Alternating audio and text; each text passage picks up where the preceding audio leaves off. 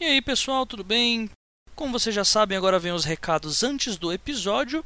E antes de pular, eu aconselho vocês a pensarem duas vezes, já que agora nesses recados eu vou falar sobre o sorteio do livro sobre a escrita do Stephen King. Sim, está acontecendo. O livro será sorteado, enfim.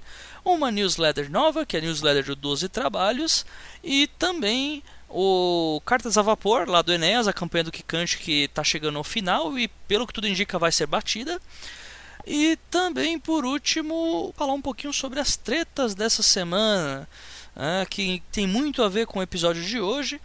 Então, se mesmo assim você quiser pular direto para a entrevista com o Eric, você vai colocar o seu cursor direto para. 13 minutos e 45 segundos. Pois bem, pessoal, primeiro recado é para falar sobre o Cartas a Vapor, o card game do Brasiliana Steampunk, livro de Enéas Tavares, está sendo produzido pela Potato Cat. Eu já anunciei uma vez já o, o crowdfunding do Enéas, uma campanha pelo Kikante, né? E essa campanha está chegando ao fim, ela já passou dos 50%, provavelmente quando esse programa for ao ar ela já vai ter passado dos 60% também. E essa campanha ela vai até o dia 20 de setembro. A iniciativa do Enéas é de colocar esse jogo para as escolas para que os alunos possam aprender literatura clássica jogando cartas a vapor. Então, gente, ajudem o Enéas nessa iniciativa, as recompensas estão muito boas e vocês podem ter o jogo num preço muito menor do que ele realmente vai custar e já com as expansões. E também tem recompensa para você já receber o livro, também vai ter busto do, dos personagens de Brasilian Steampunk, no, se não me engano, do Dr. Luizon e também do de um dos autômatos do Enéas. Enfim, tem bastante coisa lá, a campanha está muito bacana, super aconselho para vocês. Por favor, ajudem lá o Enéas, o link está aqui na postagem. O próximo recado é para falar para vocês sobre as perguntas dos ouvintes, né? Como eu já tinha dito no programa da semana retrasada, eu estou pedindo algumas perguntas de vocês para fazer o episódio 7B. É, nossa, mas como assim o episódio 7B depois do 12? Sim, é a segunda sabatina de respostas dos autores sobre leitura, onde eu também respondo as perguntas que os ouvintes mandam. Então, eu estou chamando aí vocês para fazerem esse episódio junto comigo. Façam suas perguntas, enviem qualquer questionamento, dúvida, elogio para o e-mail os artigo 12 número trabalhos arroba leitorcabuloso.com.br os 12 trabalhos arroba leitorcabuloso.com.br e lá vocês podem fazer a pergunta que vocês bem entenderem. Vou tentar responder todas, né? As que forem parecidas eu vou responder todas juntinhas ali, mas eu precisarei de vocês para fazer esse último episódio, ok? O episódio vai daqui a 30 dias ao ar, né? A gente está com o, o, penúltimo episódio com o Eric, semana que vem tem o episódio com o Rafael, né? Então eu espero aí que vocês tenham muitas perguntas aí para fazer sobre qualquer assunto, estamos aí para isso, ok? Fica aí a dica para vocês. Também agora falar sobre o sorteio do Sob a Escrita de Stephen King, livro tão citado aqui por quase todos os autores no Doze Trabalhos, é, que para muitos aí é uma verdadeira bíblia aí da escrita, né, do grande mestre aí do terror, suspense, drama, o mestre dos mestres aí Stephen King. Pois bem, o Sob a Escrita ele será sorteado para todos os ouvintes do Doze Trabalhos e, a princípio, para fazer esse sorteio, como eu pedi algumas ideias dos ouvintes, uma ideia que eu gostei muito foi a de abrir uma newsletter para isso. Então, para concorrer ao livro sob a escrita do Stephen King, eu vou deixar o link aqui na postagem da newsletter do 12 Trabalhos e lá vocês vão poder inserir seu e-mail e participar da promoção. Lembrando que, independente aí do ouvinte, dos comentários que façam, só será sorteado o sobrescrita pros que assinarem a newsletter. Mas por que eu optei por ela? Vamos lá. Como muitos aqui já sabem, essa maravilhosa rede social chamada Cara Livro anda vacilando com seus queridos usuários, ou seja, o que eu estou postando na página 12 Trabalhos não está chegando para as pessoas que têm a assinatura.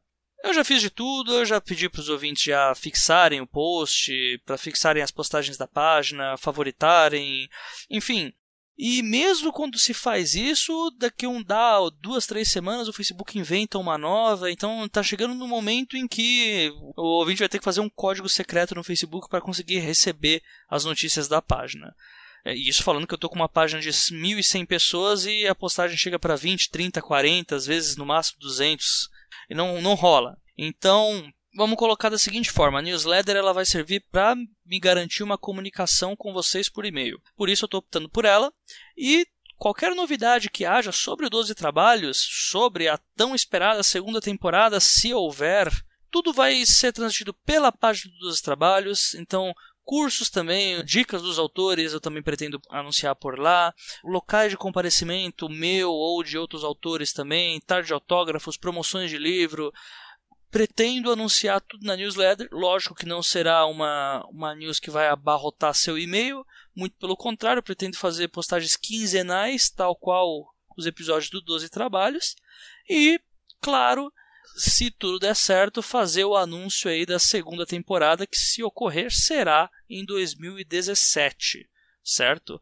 Então já começamos aí a ter alguma coisinha, já começamos a ver algo do tipo. E principalmente para sortear o sobre escrita, vocês vão ter que assinar essa news. E já digo de antemão, vocês assinando, provavelmente o e-mail vai para a caixa de spam de vocês ou vai para a lixeira. Então vocês assinem a newsletter, vai chegar no e-mail de vocês ou na lixeira ou na caixa de spam ou na caixa de entrada. Então vocês confirmem a assinatura por lá e então eu terei o endereço de vocês para fazer o sorteio e agraciar algum de vocês com as palavras do Sr. Stephen King. Fico no aguardo aí para vocês, pessoal. O sorteio ele vai só no último episódio, então vocês têm aí 30 dias para poder fazer isso. Eu também vou anunciar no próximo episódio. Quero ver todo mundo assinando a newsletter, principalmente para eu fidelizar vocês como ouvinte dos trabalhos. Ninguém ia querer que houvesse uma segunda temporada e vocês não ficassem sabendo de antemão, certo? E por último, uma introduçãozinha sobre o episódio de hoje. Até porque, como eu já tinha dito na semana retrasada, esse episódio com o Eric ele acabou se tornando uma pauta quente por conta de uma polêmica aí que aconteceu nos últimos 15 dias. Para quem acompanhou aí o cabuloso cast da semana passada, deve estar um pouco mais a par, né, sobre a tal aí da editora que está cobrando 300 golpinhos para participar numa antologia. Então hoje, eu e o Eric a gente vai abordar bastante esse assunto, mas não exatamente sobre as antologias. Na época não era um fenômeno que estava tão escrachado assim, né?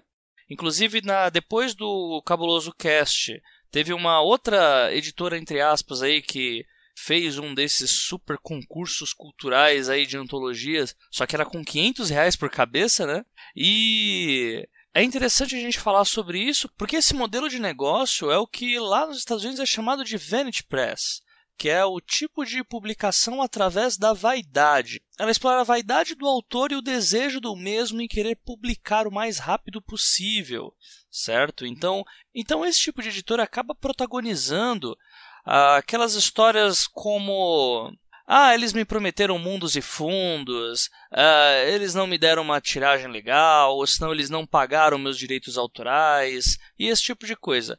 E assim, o Vanish Press, ele passa a ser muito criminoso quando é prometido para o autor um monte de coisas e o autor não ganha nada de direitos autorais em cima disso. Então, você participa de uma antologia dessas, no caso da foi do programa do Cabuloso Cash passado, era uma editora que estava cobrando 300 reais, era um anúncio de super concurso aí, né, na qual 35 pessoas seriam escolhidas e agraciadas com a chance de participar dessa antologia de assunto X, desde que pague uma bagatela de 300 golpinhos.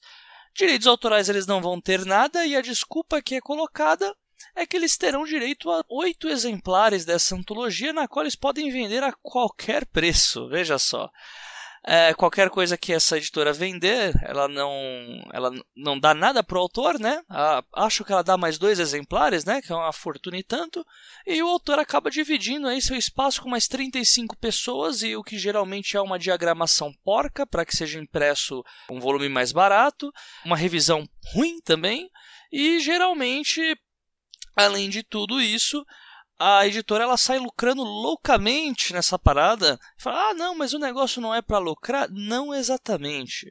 Porque a partir do momento que 35 pessoas juntam 300 reais por cabeça para uma editora, essa mesma tem 10.500 reais para gastar, coisa que daria aí para fazer uma tiragem de milhar, entendeu? Porém, ela vai fazer uma, uma tiragem pequena, cortando o máximo de custos possível e embolsando aí uma boa leva dessa grana para poder futuramente investir ou não em obras do mercado. Então, por isso, gente, no link desse post vai ter, além do cabuloso cast dessa última semana, a gente também vai ter uma, um post que uma das participantes fez, que é o que você pode fazer com 300 reais. Ou seja, trabalhar na sua escrita, fazer publicações independentes através das plataformas online, se aperfeiçoar, enfim, mil e uma coisas aí que dá para você fazer num valor super acessível e que não vai fazer nenhum espertalhão aí lucrar te aplicando um puta de um 171, né, que é o nome que nós damos a isso normalmente. Inclusive, eu já tinha respondido uma pergunta relacionada a antologias lá no episódio 7A, e a partir daí eu comecei a falar mais com os editores que eu conheço sobre esse assunto, e a resposta em geral é super negativa. Afinal, essas editoras elas não visam qualidade, não visam um texto bom, não visam nada disso. Elas visam dinheiro, lucro apenas. Entendeu? Também vale dizer que esse episódio serve para desmistificar aí uma baita de uma falácia que andou rolando aí por conta dessas antologias de muitos autores iniciantes que têm já incrustado nas suas mentes né, feita uma boa de uma lavagem cerebral, que acham que hoje toda editora cobra. Sim, tem gente que acha que toda editora cobra para o autor começar a publicar, que isso que essas editoras fazem é justo, e enfim, não só por esse episódio, mas também lá pelo episódio do Leitor Cabuloso da semana passada, vocês vão ver que não é verdade. É, há vários modelos de negócio, mas essa história de que a editora cobra é uma tremenda de uma mentira. Então, como isso é muito grave, vamos colocar assim, essa história de caminho fácil é uma lenda aí que esse tipo de negócio coloca, né, para os novos autores, essa perspectiva falsa de que a antologia paga, né, é uma entrada para o mercado, coisa que não é. Não tinha como eu não iniciar esse episódio falando sobre esse caso, é, explicando que a coisa não é bem assim, né, que não é assim que funciona. E eu espero que com esse episódio todos vocês, muita gente aqui aprenda é, um pouco mais sobre esse mercado literário aí, com um cara que já se meteu em muita furada desse tipo, que é o Eric, e hoje é um cara que tem uma experiência foda pra caramba pra passar. Como host, foi um dos episódios que eu mais gostei de gravar. Achei que foi um dos que mais desmistifica certas coisas e que mais dá a compreensão do autor na fase de pré-publicação. E eu espero que vocês também tenham essa sensação, porque foi uma foi realmente uma entrevista sensacional por parte do Eric. Eu só tenho a agradecer a ele por isso e a vocês por estarem escutando aí, dar essa chance para esse trabalho aí que eu estou desenvolvendo. Ok? Então fiquem aí com o episódio, pessoal. Antes de tudo, eu peço desculpas porque no meio da gravação o meu áudio está um pouco diferente do que normalmente está, porque na época que eu gravei não foi nesse microfone que eu estou falando com vocês agora. Então vai dar uma pequena diferença, mas não se preocupem, nada que vá machucar o ouvido de vocês. Enfim, feitas todas as ressalvas, todas as meia-culpas, fiquem aí com o episódio, pessoal. Falou! Pô, então, eu tenho uma experiência bem mista aí nessa área, né? Porque eu bati cabeça como, como autor, né? Logo de cara, assim. E aí no, no meu segundo livro eu já consegui uma mandando pelo correio de novo, mas sabendo para quem mandar dessa vez, eu já consegui uma proposta tradicional. E era uma editora pequena lá, lá do Rio, né? Então eu podia acompanhar o dia a dia deles, o processo de, de escolha de original. Eu realmente tenho esse hábito de ser enxerido e, e querer aprender com tudo. Então, né, eu sabia por que, que eles estavam chamando um autor, é, por que, que um outro livro era ou não, não era aceito. E mais tarde, quando, quando eu voltei a editar, porque eu tive um, um tempinho fora assim para dar uma respirada, eu, eu conheci a Draco. E na Draco eu trabalhei com seleção de originais. Eu, eu ajudava meu xará lá dentro a ver material, escolher os títulos, assim, a gente conversava diariamente, então mesmo quando eu não estava trabalhando nisso, eu estava aprendendo com ele. E, e por causa de, de fazer copydesk para alguns autores, depois eu fui fazer seleção de original e fui avaliar original estrangeiro até, né, ver se um livro valia a pena ser traduzido ou não para algumas outras editoras. Então eu tenho essa, essa experiência mista, assim, eu sou um pouco autor, eu sou, já fui um pouco editor, já trabalhei com copydesk, já fiquei só só de butuca, né, aprendendo assim, só de estar tá observando. Já organizei coletânea, que é você, né, receber material, selecionar material, conversar o tempo inteiro com o editor-chefe do que que pode, o que que não pode. Então, eu tenho essa essa mãe eu tenho já, esse aprendizado eu consegui para mim. Sejam todos bem-vindos ao antepenúltimo cast do projeto Os Doze Trabalhos do Escritor. Eu sou a J. Oliveira e esse podcast é constituído de opiniões de autores para novos escritores.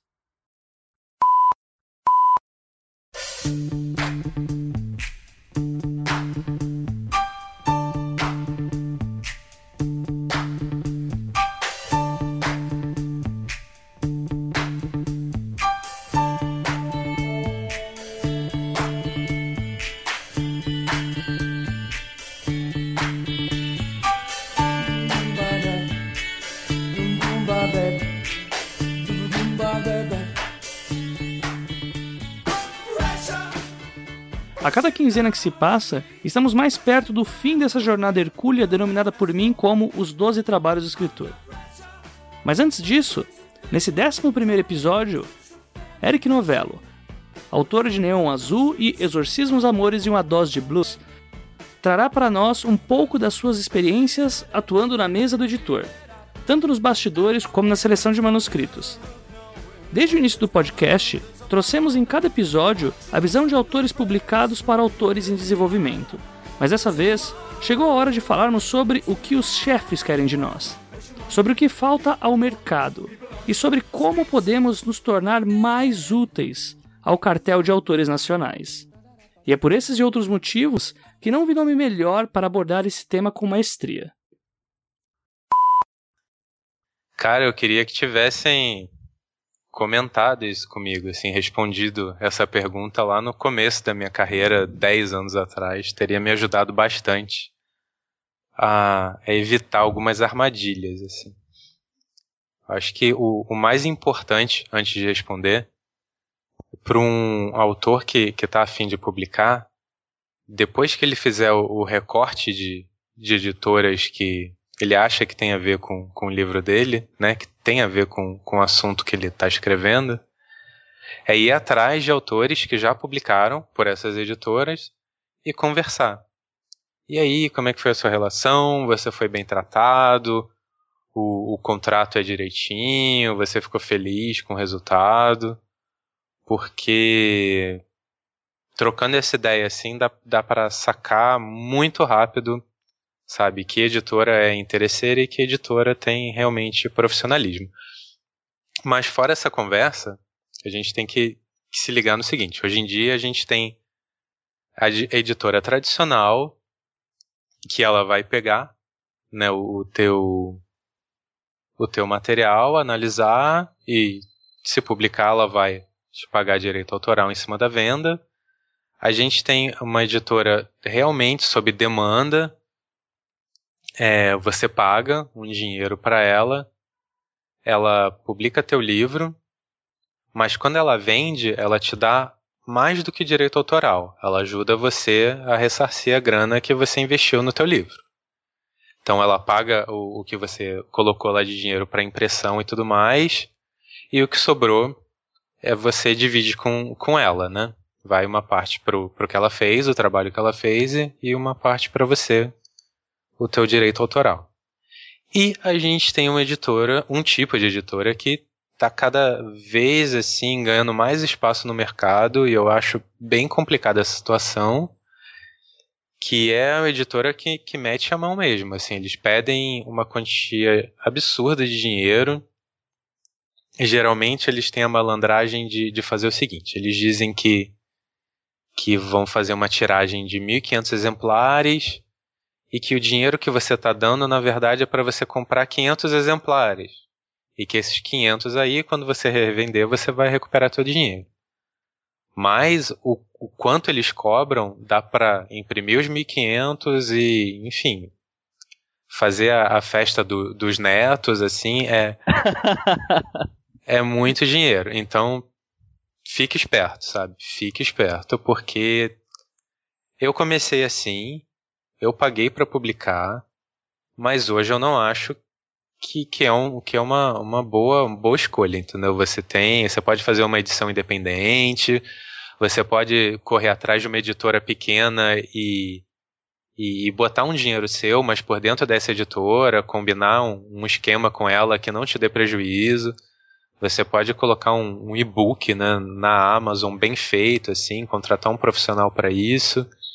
Então, cuidado. Mas, mas assim, e respondendo diretamente a pergunta, eu acho que tem que ter o feeling aí. Você saca quando a pessoa está querendo né, tirar dinheiro de você, assim.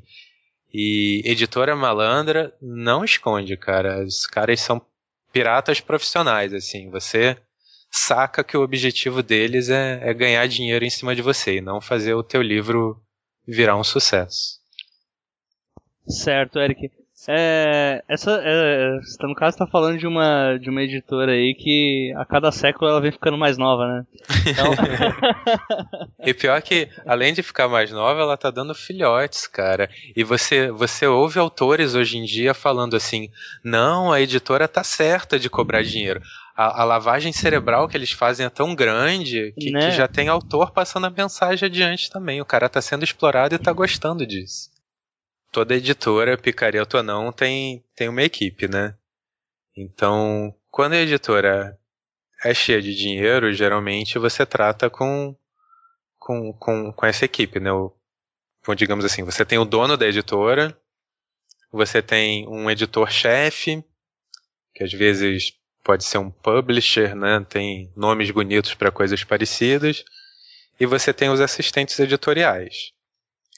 É, geralmente é o assistente editorial que cuida de, de escolher o, o, os originais, mesmo nessas, nessas editoras mais estranhas, assim.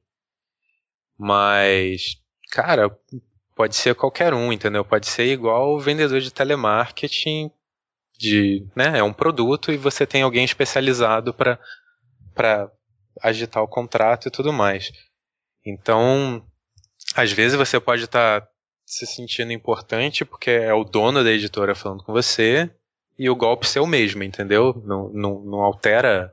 Né? Não, não vai por aí, né? Ah, esse aqui o dono falou comigo, então ele é mais importante, é mais correta, essa daqui foi, sei lá, né, atendente de não sei do que, então ela deve estar tá me enganando. Não.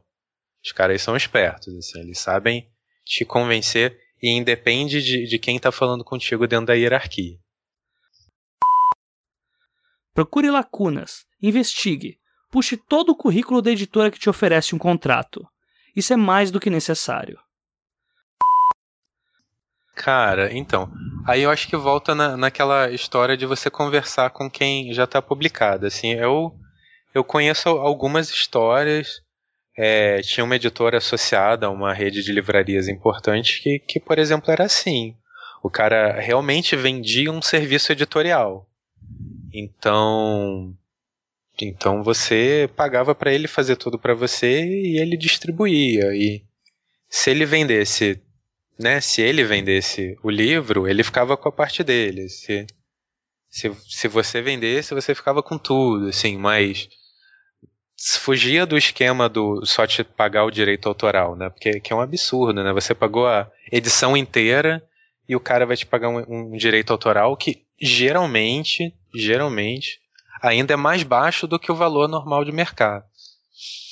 O que acontece é que a editora pequena está interessada em fazer um, um, trabalho legal, entendeu? Está interessada em, em, criar um nome, só que eles não têm verba, né? Distribuição é um negócio muito difícil, muito difícil no Brasil. Sim. Então, por isso eles acabam aceitando. Né? Eles pegam um produto que de outra maneira eles não, não teriam como publicar porque é mais arriscado ou porque eles ainda não têm uma estrutura.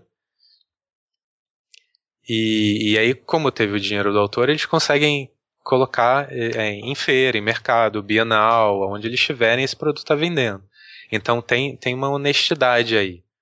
Mas batendo na tecla, assim, conversa com as pessoas, porque, porque vale a pena. Às vezes tem editora que é, é tradicional em vários selos, mas em um selo de um assunto mais exótico, assim, eles cobram. Tem modelos mistos também, assim, mas voltando, repetindo, picareta você. Puta, você saca, assim. o cara, o, é, o cara quer tirar teu dinheiro. E tem uma coisa que vale dizer também. Às vezes você você preenche formulário, né? Você fala, você pagaria, né, para publicar o seu livro? E às vezes você fala que não, e o cara aceita publicar mesmo assim. Mas e aí tem um golpe no contrato. O, o golpe é o seguinte, tá? Você não paga para publicar teu livro, mas a primeira edição é toda nossa, você não recebe nada, e a partir da segunda a gente começa a te pagar. Só que eles não dizem a quantidade de livros da primeira edição. Então essa primeira edição é eterna, ela nunca vai esgotar, entendeu? Então realmente tem que ficar esperto, assim. Tem aquela farsa também, né, da, dos tais 500 livros e os outros, e tem você recebe 500 e a editora vai imprimir mais 1500, né, que nunca chegam. Nunca nunca se vê sinal, né? É, nunca chegam e ah, se você vender muito, no próximo a gente te publica da maneira normal. Isso também não acontece. Às vezes são 500 livros, às vezes são 300. Essa que eu falei, essa essas editoras estão dando filhote, assim, estão aparecendo várias e todas são malandras. E, sabe, tem, tem que ser malandro também, assim, tem que prestar atenção. Editora tradicional é um bom caminho, entendeu? Se você não quer pegar na mão e ser independente e correr atrás de tudo, vai por uma tradicional que te paga bonitinho, direito autoral, sabe? Não tenha pressa, porque pressa geralmente você se ferra principalmente ler bastante, né, o que está acontecendo, ler o contrato, né, certificar de qual buraco você está se enfiando, né. Sim, é, não, contrato, contrato é, é, um problema. A gente fala no final assim, mas cara, assim, leia, leia não só o contrato, entendeu? Leia o Facebook, vai pro Twitter, segue autor, autor tem a língua solta, quando ele tem problema, ele joga assim, espalha para todo mundo. Então. Seja paciente após a entrega do seu manuscrito.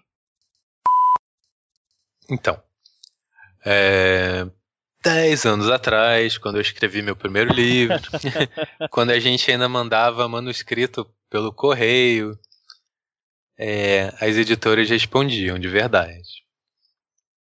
E, e respondiam assim, não era aquela carta padrão, não, era uma carta que você notava que tinham lido, né, o teu original. Isso mudou.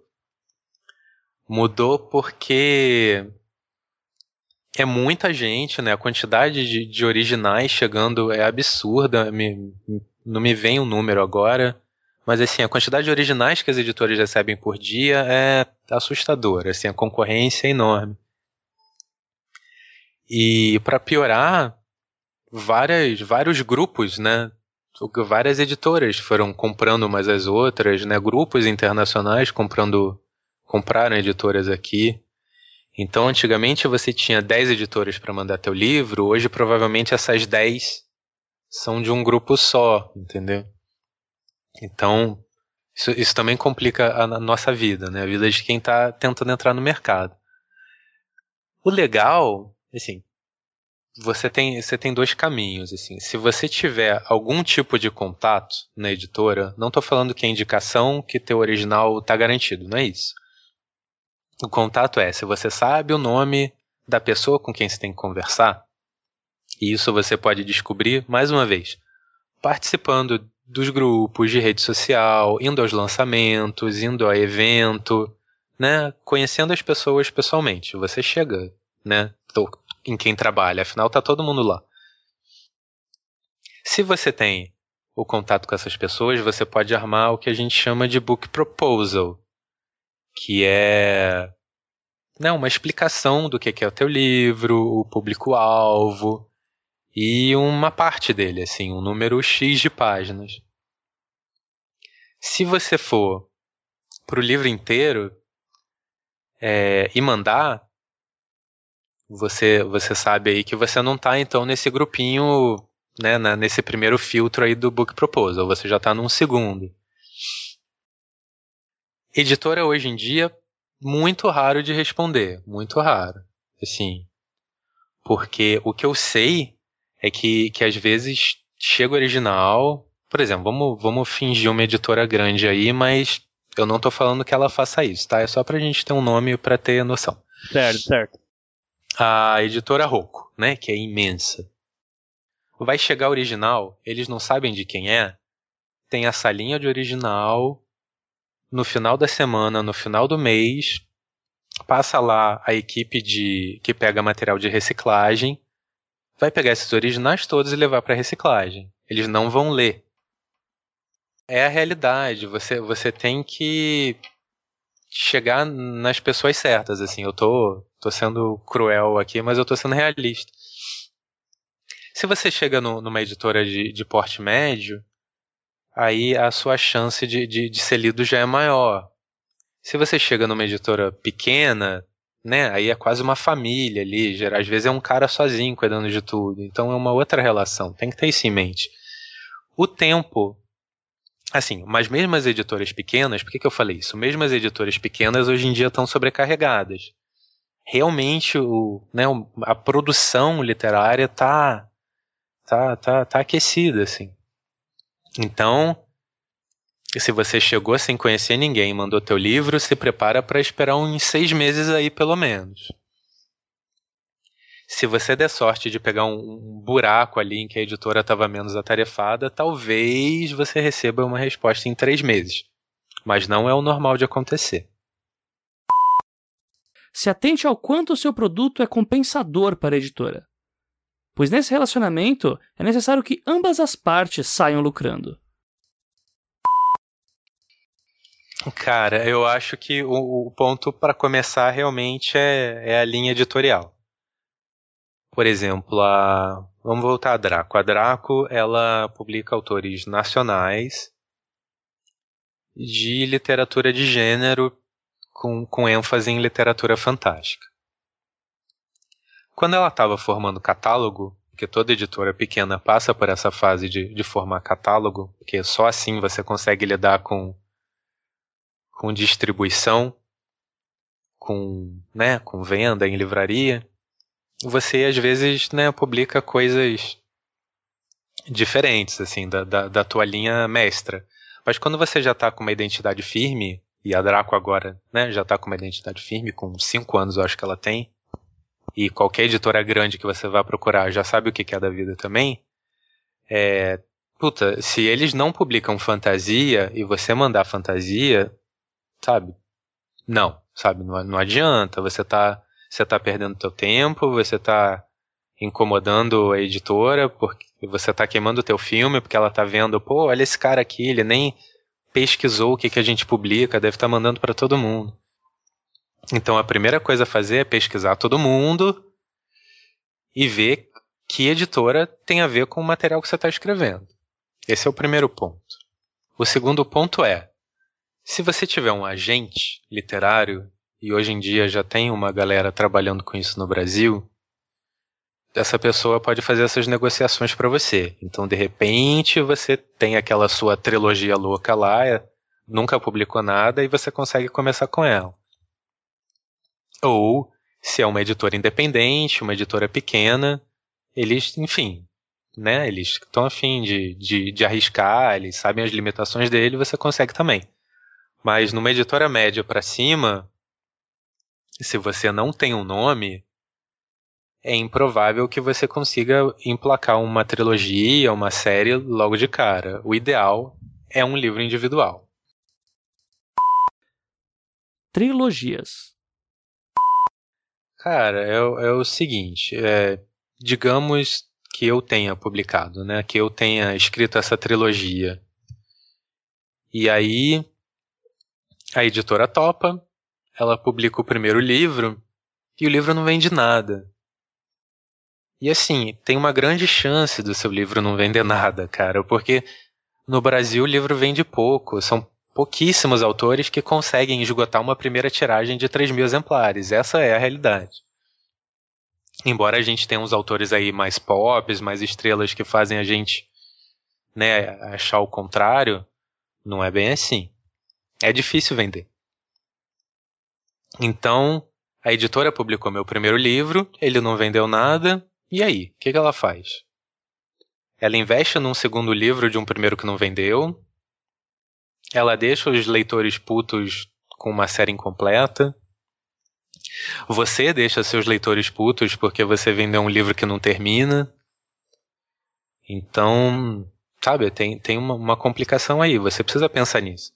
E outra coisa, você nunca publicou nada, você nunca escreveu nada, e logo de cara você tá, sabe, tá pegando uma história que, que é tão grande que, que cabe numa trilogia, cara. Esse é o teu primeiro passo como autor, tem certeza disso? Livros grandes demais. Por exemplo, agora o Brasil tá quebrado, né? A gente sabe disso que tá todo mundo sem dinheiro, por mais que uns estejam sejam mais afetados, outros menos, e enfim, redes sociais aí rolem discussões sobre a nossa real situação. É, o fato é que editoras estão sem dinheiro. Então, se eu tiver que escolher entre um livro grande e um livro que cabe no meu orçamento, adivinha qual eu vou pegar, né? Outra coisa, é, eu sou uma editora pequena, então eu faço tiragens pequenas.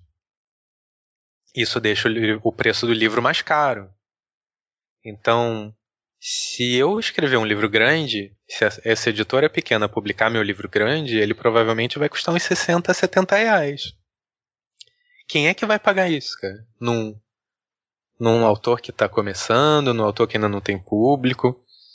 Se o cara fosse famoso, as pessoas já iam reclamar, na é verdade. É muito dinheiro. Então você tem que ter essa malandragem. Não é nem a questão de, ah, um livro grande vai dar preguiça de ler o original inteiro. Não, não é isso. É um, né, tem, a, a gente tem que lembrar que né, literatura é bacana, é uma arte não sei o quê, mas ela gera um produto que precisa ser vendido. Ele não pode encalhar. Imagina um livro gigantesco de 70 reais encalhando, cara. Que, que desespero, né? Mas isso varia um, um, pouco, assim. Tem épocas que as editoras estão mais de boa, com um livro grande. Né? O Exorcismos é tem 110 mil palavras, é. É, é bem razoável. pra grande, né? É, tipo, sabe, é bem ali no limite da, da negociação. Eu não sei como não mandaram enxugar nada, assim, porque ele é grandinho. O Neon Azul, que eu publiquei antes, cara, já tem 60 mil. Então, um livro bem mais fácil de imprimir, vai ficar com um preço melhor. Então, Sabe, tenha isso na cabeça. Você quer escrever um livro gigante, deixa para depois, cara. Bota o teu pé no mercado primeiro. É nada mais que planejamento, né, cara? É a mesma coisa do, do, do sistema de trabalho com empresa mesmo, né? Se a gente for colocar nesse ponto. Não dá para você começar de lá de cima ou começar com um currículo que você fala que você é o melhor em tudo sem ter provado nada, né? é, cara, e também tem o seguinte, se você é o melhor em tudo em literatura, provavelmente você conhece gente pra caramba, então a sua vida não, não vai ser mais tão complicada assim. Mas o que não quer dizer que você vai chegar com um livro de 150 mil palavras e publicar. Né? Quando você conhece todo mundo, as pessoas também são mais sinceras com você. Elas vão falar, Eric, né, vai. Nós já falamos muito da forma que o autor é visto por outros autores. Porém, também é interessante desmistificar sobre a visão da editora para com esse autor. Putz, cara, depende muito. Se você está escrevendo literatura mainstream, né, que é literatura realista, assim, que é o mercado mais estabelecido no Brasil, que a gente tem mais autores consagrados, tem menos frescura. Tem essa, não tem essa coisa de você precisa ser um bom menino para publicar, não. Inclusive, o conteúdo do livro existe uma, uma flexibilidade maior, assim, de sexo, violência, né? O pessoal está interessado na qualidade literária do produto. Mas Em outras áreas ainda existe um, um pouco disso, assim, um pouco de pé atrás. Então, sei lá, se você você falou aí, né, Bruna Surfistinha escrevendo livro infantil, provavelmente iam pedir um pseudônimo para ela, né? mas pô, mas não sei, assim, não quer dizer que seja tão tão radical. O que pode acontecer é assim, se você é um autor bem bem problemático, né, que briga com todo mundo, quem é que vai querer trabalhar com você, né? Talvez isso tenha ficado aí de, de, de, de, como a editora vê o autor, tenha ficado na cabeça do pessoal, porque o Dracon, que é meu amigo, vamos botar isso claro, quando ele trabalhou na numa determinada editora, ele, ele falou isso, assim, de que ah, eles olhavam o perfil da pessoa na, na em rede social e se pegasse o cara falando mal de outros autores que eles já cortavam. Isso gerou um burburinho de, ah, como assim? O autor tem que ser bom moço, não sei o quê, coisa ridícula. Então, como é que é a realidade? Pode acontecer e pode não acontecer, mas eu acho que, que tá mais para extremos, assim, entendeu? Ou, ou sei lá, você passa o dia inteiro falando mal de editora, falando mal do mercado, falando, né, falando mal da tua própria área, talvez você não vá conquistar a simpatia de ninguém. Tem que ter um pouquinho de bom senso também.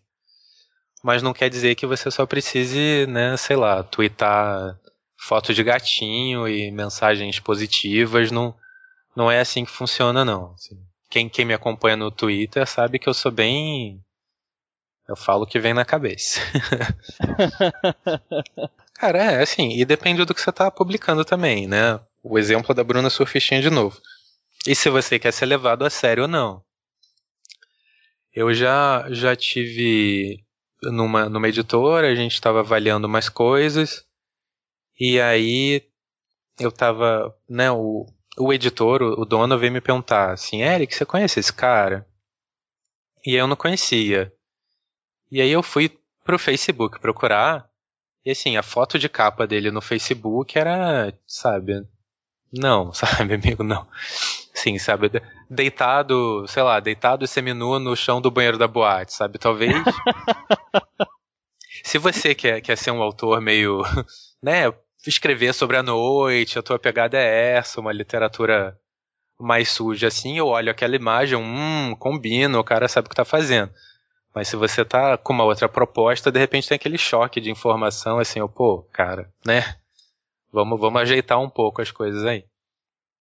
Mas não, não, não, não se policiem demais, sabe? Sejam vocês mesmos. Só tenham bom senso. Eu sou muito contra bom mocismo, sabe? Não, pelo amor de Deus. Sem isso, o que, o que vale é ter um livro fodão na mão. É uma coisa interessante. Quanto mais tempo você está no mercado, é, o pessoal fala assim: ah, fica todo mundo puxando o saco um do outro, não sei o quê, ninguém faz as críticas.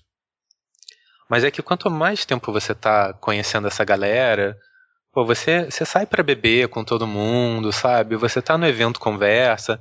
Então você quebra um pouco aquela imagem do personagem e vê que todo mundo é real, assim, todo mundo tem defeito e qualidade, sabe? Né? Ninguém é só qualidade, ninguém é só defeito. E isso passa um pouco também quando a gente vê esses livros mais comerciais, tipo 50 Tons de Cinza ou ou sei lá, o, o Eduardo Spor, né, que vende pra cacete em fantasia. Pode chegar alguém que tá começando e tem sempre aquela coisa de desconstruir quem veio antes ou quem tá no topo. E, sabe, isso aí vale a pena segurar um pouco, assim, tipo, guarda para si ou conversa com os teus amigos, conversa em, em PVT, assim, não, não sai escancarando não que quando você entra no mercado você vê que você estava falando besteira, assim, e acaba se queimando por bobagem, né? Você não desconstruiu o cara, ele vai continuar vendendo pra cacete, e você não conseguiu contribuir para a literatura como você gostaria. Na pilha de originais de uma editora, o primeiro desafio do autor é ser lido. Então, seja chamativo. Cara, currículo é muito relevante, muito relevante. Quanto mais conquista você tem, mesmo que sejam conquistas pequenas, porque sempre lembrando, a gente tem uma ilusão de que literatura no Brasil é grande, um troço grandioso e não é. Então, assim, quanto mais conquistas você tem, quanto mais currículo, tempo de mercado, mais portas se abrem. Mas, digamos que eu mande um livro hoje para Record. Se ninguém na Record sabe quem eu sou, primeiro, né, como eu falei, eles nem vão olhar esse envelope. Esse envelope vai embora, né, pro lixo. Mas digamos que, que alguém conseguiu lá separar esse envelope para mim e botou na pilha certa. O cara vai falar Eric Novello, livro tal, tá. Se ele nunca ouviu falar de mim, entendeu? Meu currículo não tá não tá fazendo a menor diferença. Então eu tô sendo bem bem sincero nesse assunto assim, né? Seu currículo faz a diferença para quem te conhece. Então pensa aí numa abordagem que, que né, que, que te apresente junto com o livro, assim, seria seria interessante. E eu insisto, cara, vai em evento, conversa olho no olho, assim, isso faz muita diferença.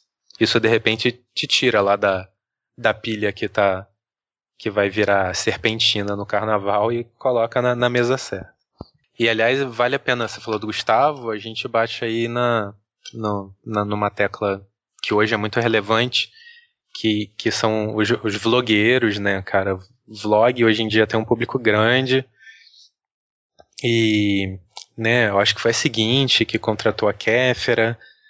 É, a, a Pam, Pam Gonçalves foi para Record, eu acho. Então, se o plano do Gustavo, ele diz isso para todo mundo, foi criar um site de literatura para conseguir um público e com esse público ele convencer uma editora a, a publicá-lo.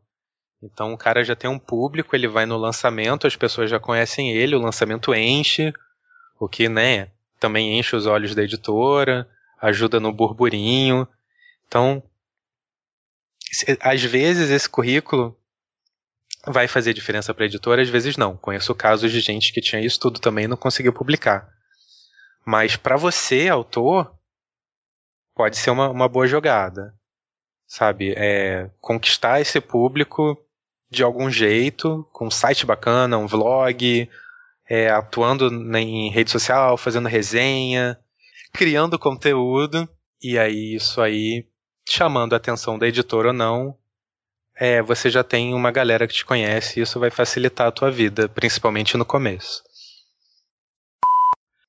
Após se fazer presente na mesa do editor, a próxima etapa é conseguir isso do próprio público. Ah, então, isso depende da editora que você tá, para começo de conversa. E vamos começar de cima para baixo, né? Das grandes para as independentes. As fodonas dividem os, os seus autores em curvas de, de, de potencial de vendas, ou, digamos assim, curva A, B e C. Curva A a Kéfera, né? Fodona, 5 milhões de seguidores no YouTube. A editora acha que ela vai vender pra caramba. Então ela vai investir uma grana de marketing aí nela maior. Um autor badalado, sei lá, Brandon Sanderson, é, vai ser publicado. Eles sabem que ele tem um público lá fora grande, aqui esse público pode ser grande também. Então vamos jogar um dinheiro em cima dele. Curva B. Autores que têm um público mais modesto, mas que vendem, que é o meu caso, né? Sendo sincero, é o meu caso. É, eu nunca entrei, sei lá, na lista de best-seller da Veja, por exemplo. Então a editora vai investir uma uma grana menor, assim, ela vai ela vai fazer um banner para você no lançamento, vai botar a tua cara grande lá na, no stand da Bienal, vai mandar teu livro para para jornal e tal, mas é um investimento menor. O autor geralmente fica muito frustrado de, poxa, não sei o que, o cara que já é fodão, não sei o que, né, tá, tá recebendo dinheiro e eu que preciso de divulgação de verdade não tô recebendo? É, infelizmente é assim que funciona porque tudo é uma questão de, de, de investir em quem, quem tem um potencial de venda maior. Embaixo da curva B tem a curva C, que é mais complicada, assim, que sei lá, ou te publicaram por formação de catálogo, ou é uma aposta cega, assim, ninguém sabe o que vai dar, ou o teu livro anterior vendeu pouquíssimo e mas falta um para completar a história e você conseguiu convencer a editora. Então, você vai ter distribuição. Basicamente é isso. Vão botar a capa do, né, lá na rede social quando o teu livro for lançado, mas é só. Quando você vai descendo aí é, e chega nas independentes, cara, o orçamento é basicamente o mesmo para todo mundo, porque a editora não tem dinheiro. Vou pegar o caso de, de, uma, de uma conhecida, né? Que é a editora Aquário. Ela acabou de começar. Ela publicou um livro de poesias lá, o, Purgatorial, do, do vocalista do Moonspell. E, pô, o cara tava aqui tocando no Rock in Rio. Então, pô, é um livro de poesia. Geralmente é uma coisa que vende pouco. Mas é de um cara famoso e o cara tá aqui. Então eles conseguiram uma puta divulgação, entendeu? Eles investiram para valer nisso. Mas se fosse um outro autor numa outra situação, talvez não tivesse. Modo, de modo geral, na editora independente, o alcance deles é limitado. É, o, o, o marketing mesmo vai ser mandar para flugueiro, mandar para blogueiro, não vai ter muito além disso não. Se você quiser mais coisa, é um dinheiro teu é, por exemplo, book trailer, que é uma coisa que custa uma grana e dá poucas visualizações, não dá um retorno grande. A editora provavelmente não vai fazer isso para você. Mas, puxa, eu preciso ter um para mostrar para minha mãe, para meu pai, não sei o que, porque eu sou legal. Cara, vai, vai vir do seu bolso. É, no Exorcismos, Amores e uma Dose de Blues, né, o meu livro mais recente pela Gutenberg, uma das coisas que eu quase fiz foi contratar aí um, um desenhista bacaninha aí, um cara famosinho, para fazer os personagens, assim, e fazer a imagem dos personagens circular pelas redes sociais e isso me trazer um público. A editora não ia investir, e ia ser uma grana minha, e se não desse retorno, problema meu, entendeu? Então, quando você é independente, é, é encarar, tentar inovar, você realmente tem que ter uma, uma atitude proativa em cima disso. Se você já está numa, numa editora maior, aí senta e conversa com a editora. Se for uma editora bacana, ela vai ser sincera contigo. Ela vai falar até onde ela vai, o que ela vai deixar na tua mão, o que, que ela pode te ajudar. E, e aí dá para você conseguir uma, uma sinergia aí, mesmo que, que o dinheiro seja seu. Agora, não espere sei lá, você está começando e de repente vai ter um outdoor, vai ter um banner no metrô. Não é assim. Mesmo as editoras com o melhor tratamento para com o marketing de suas obras não são uma garantia de que haverá um grande investimento em você. Cara, é assim, acho é um tópico bacana de você ter levantado, porque uma das maneiras de você se destacar como autor e como editora é você né, fazer um, um, trabalho diferenciado aí, você se comunicar com o teu público de um, de um modo interessante que chame atenção. A, dentro da literatura fantástica, a Aleph e a, e a Dark Side estão fazendo um trabalho bacana. A Dark Side, cara, ela assim, ela, ela é muito querida, né, pelos, pelos leitores dela. Mas ela, ela faz. Puta, cara, ela faz. Ela investe no, no livro objeto, né? É aquele é livro que, que é bonito de você ter na tua prateleira, você ter, né, você mostrar para visita, você passa a mão assim na capa, ela é emborrachada, né, ah, a máscara do Jason e tal. Mas esses livros são caros, muito caros. A Aleph, ela tá num momento de transição, porque ela tá recebendo muito dinheiro por conta de Star Wars, que foi uma jogada incrível, assim, do Daniel Lameira, que trabalha com, com o Adriano lá.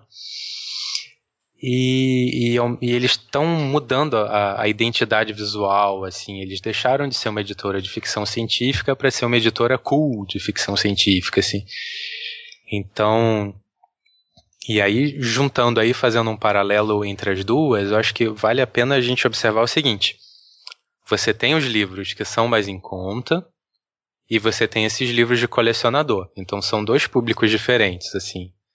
Quando você vê a edição de 50 anos de Laranja Mecânica, ela vai sair numa velocidade menor do que a edição normal, que vende pra cacete, assim, todo mês.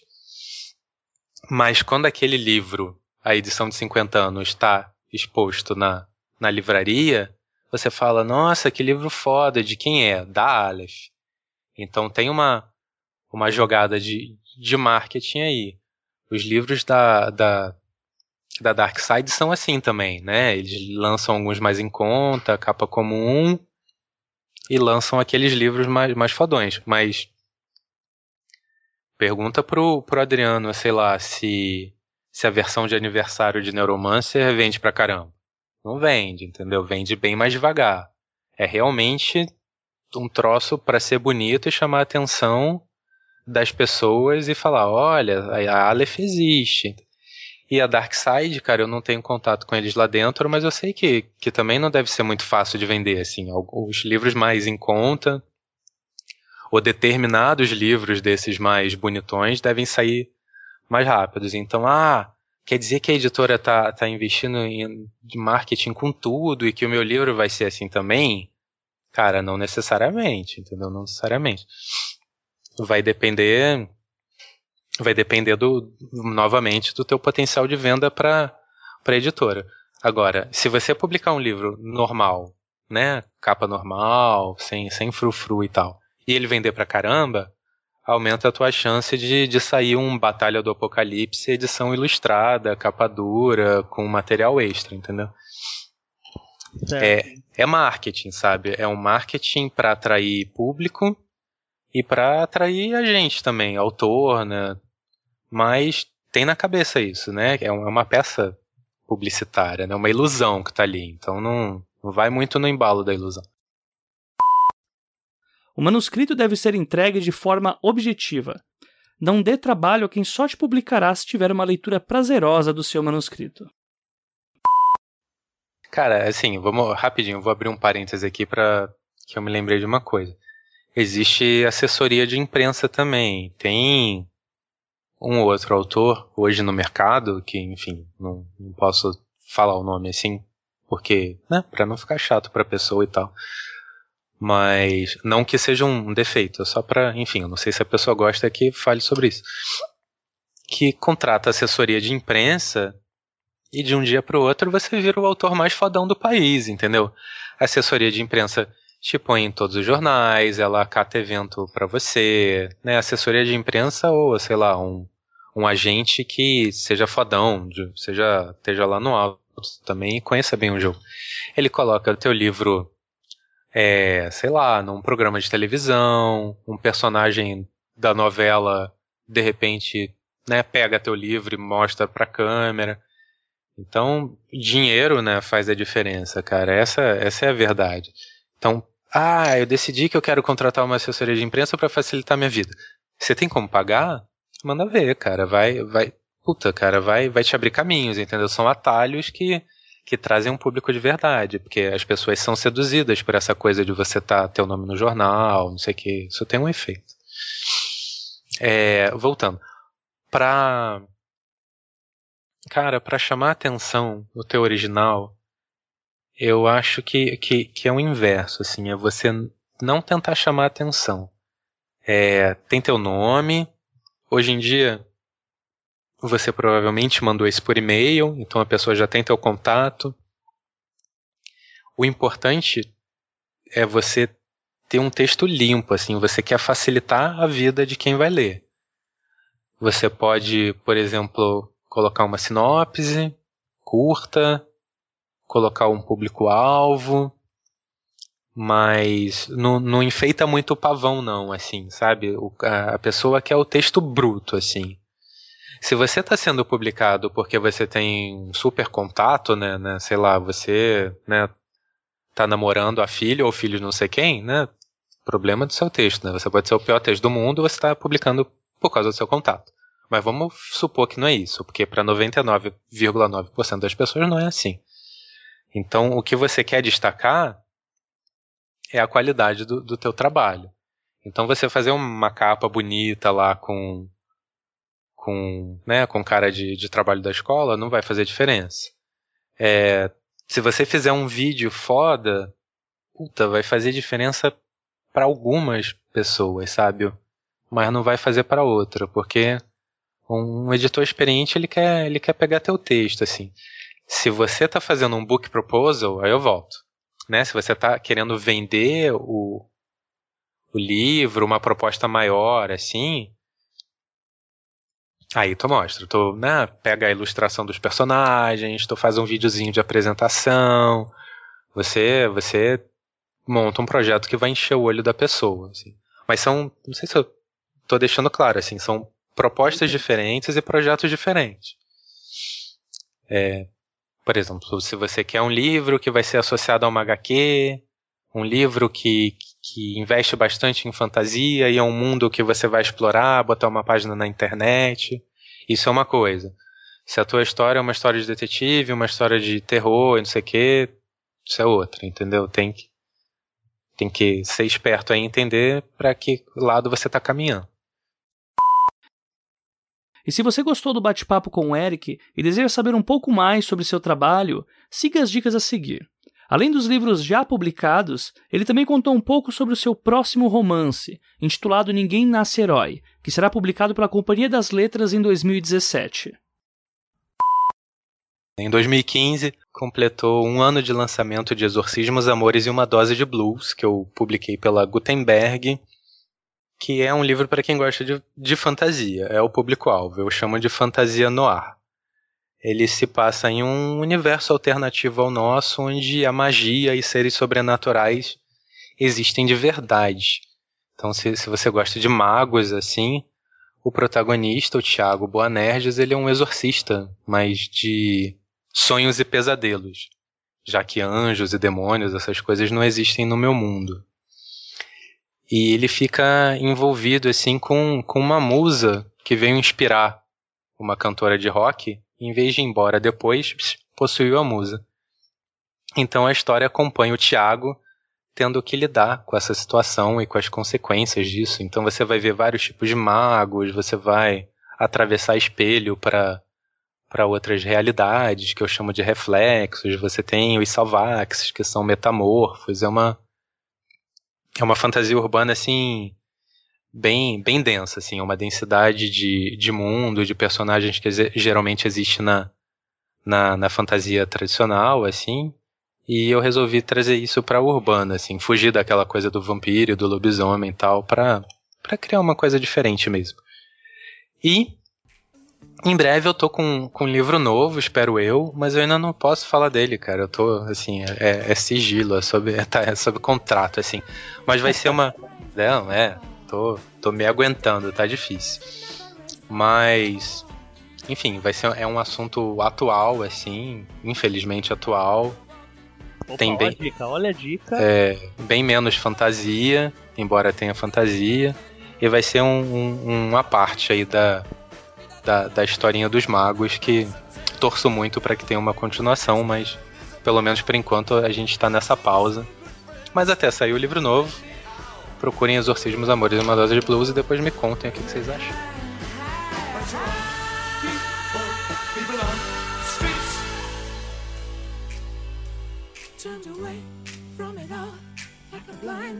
E chegamos ao final desse antepenúltimo episódio de Os Doze Trabalhos do Escritor onde abordamos o tema na mesa do editor. E nesse episódio, entendemos um pouco do outro lado da moeda, sobre os empenhos que uma editora comum pode ter para com o autor. Enquanto criava a pauta para o Doze Trabalhos, esse foi um dos primeiros temas que me vieram em mente, já que, tal qual o mundo corporativo, um dos maiores problemas incrustados em funcionários que não evoluem é a demonização de supostos chefes ou cargos um dia almejados. Dado isso, Espero que com essa verdadeira aula dada pelo Eric, muitos rótulos no que se refere às editoras tenha caído por terra, ao mesmo tempo em que novos alertas foram dados com relação a modelos de negócios um tanto quanto suspeitos.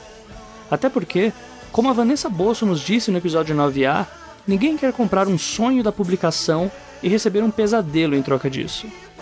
Não deixe de enviar as suas críticas, opiniões e sugestões para o e-mail os12trabalhos@leitorcabuloso.com.br. Os artigo 12 número trabalhos@leitorcabuloso.com.br.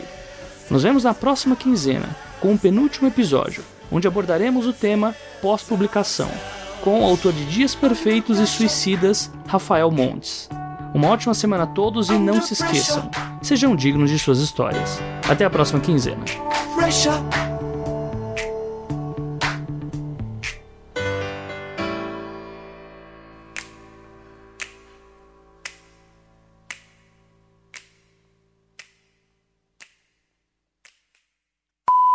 É, divulgando novidade, correndo atrás de entrevista com autor nacional, autor estrangeiro, enfim. Não, conta essa parte não. Não quero concorrência não. Desculpa, Eric, pode continuar.